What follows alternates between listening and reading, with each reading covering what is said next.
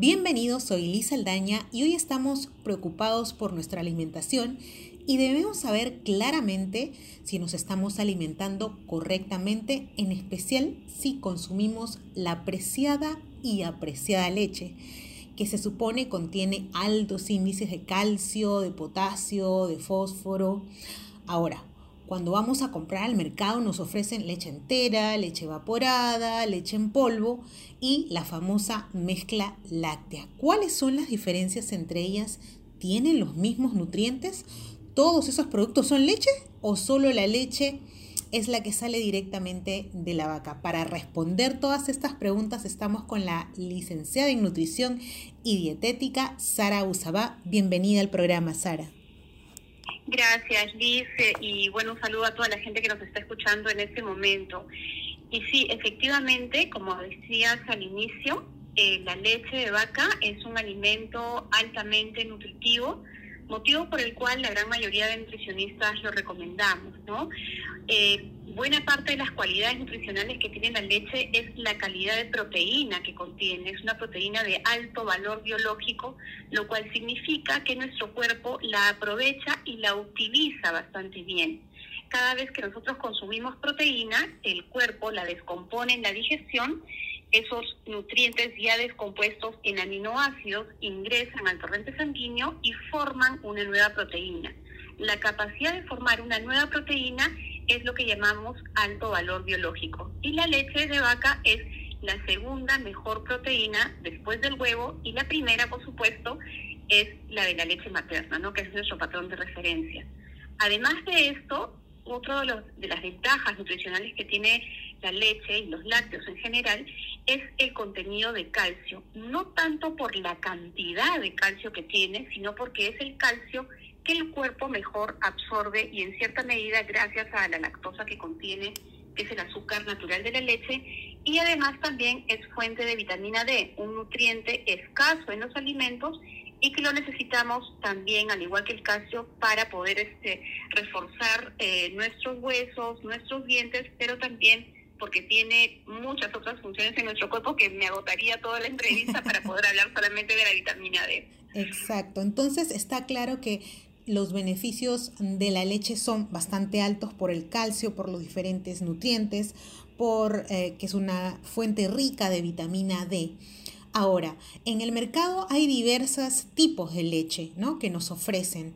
Entonces, nosotros queremos que nos quede claro, debido a que hay un decreto supremo que ha modificado los reglamentos de la leche que producen diversas marcas y ya Em, se tiene que utilizar la leche evaporada, pero no se puede utilizar la leche en polvo para preparar la leche evaporada. Entonces, si vamos al, al mercado, a cualquier mercado, a cualquier tienda, a los supermercados nos ofrecen leche fresca, leche evaporada, leche entera y también la famosa mezcla láctea.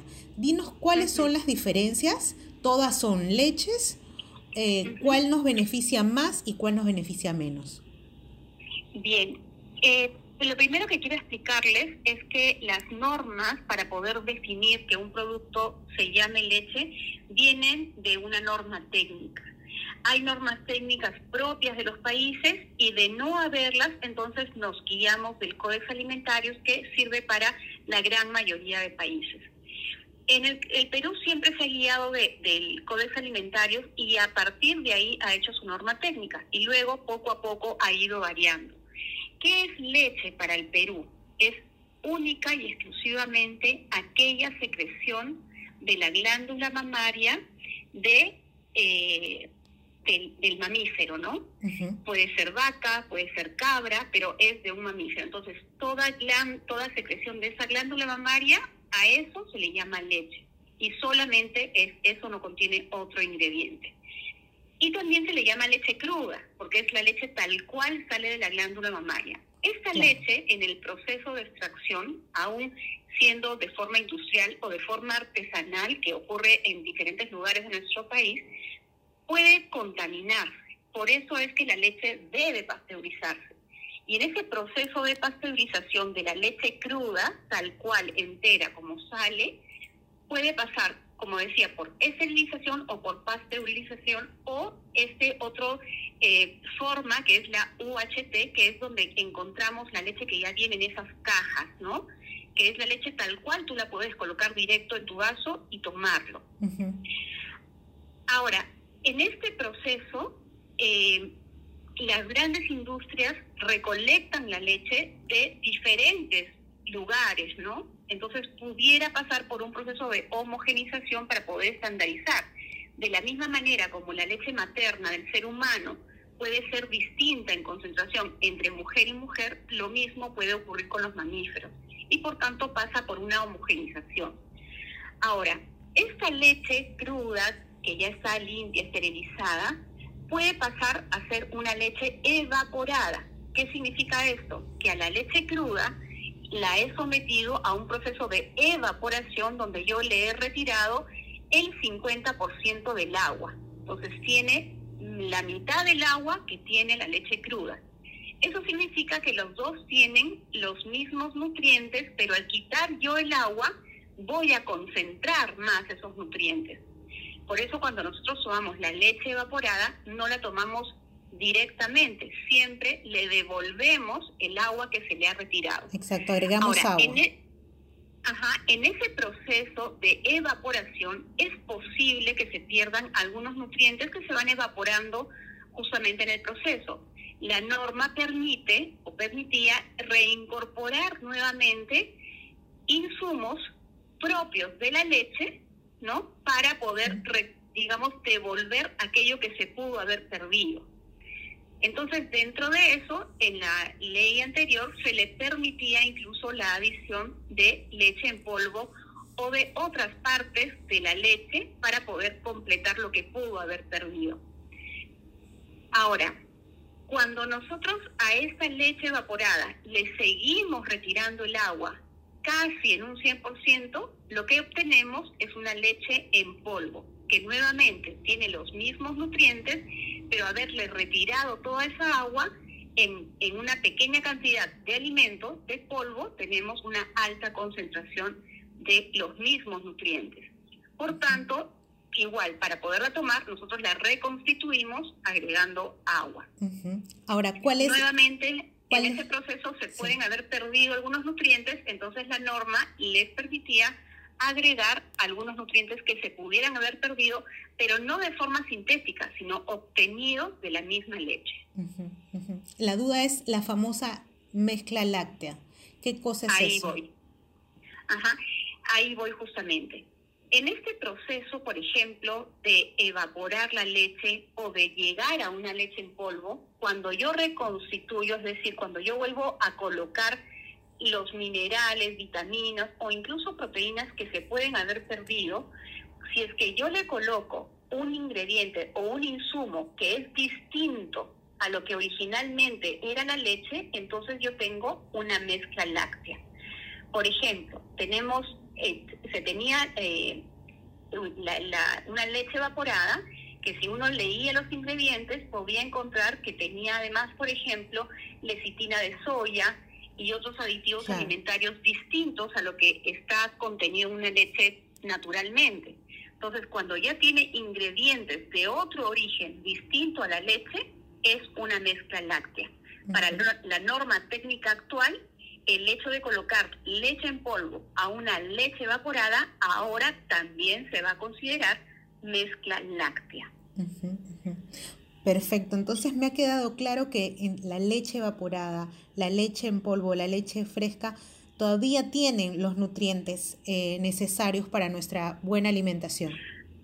Por supuesto, y es más, hay que recordar que existen lugares en nuestro país donde incluso no tienen siempre acceso a un fluido eléctrico, no siempre tienen acceso a refrigeración.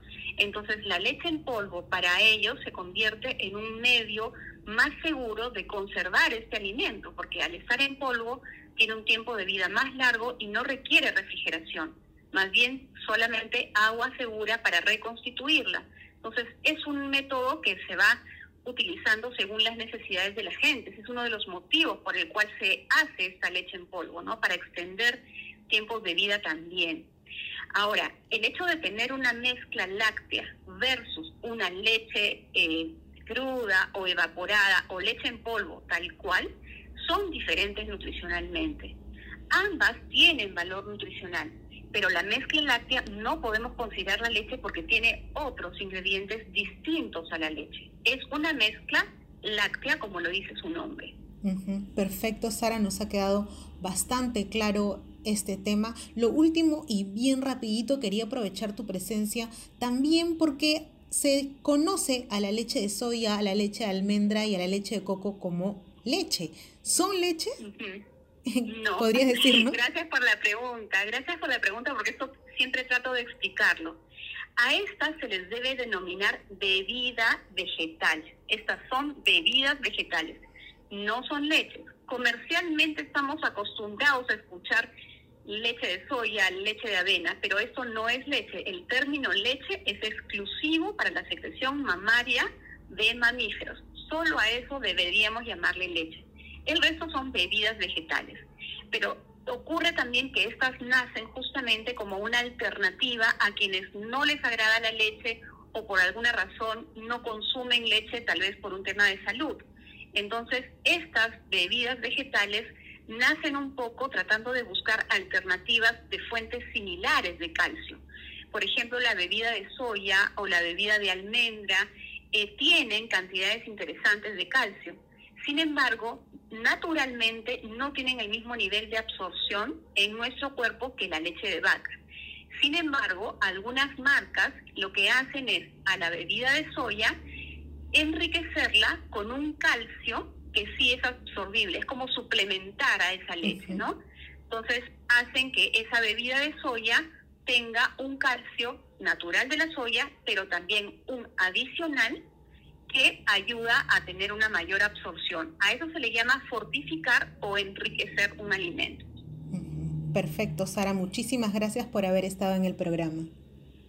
Con todo gusto, Liz. Hasta otra oportunidad. Gracias a todos los que se han conectado. Nos oímos la próxima semana. Chao, chao.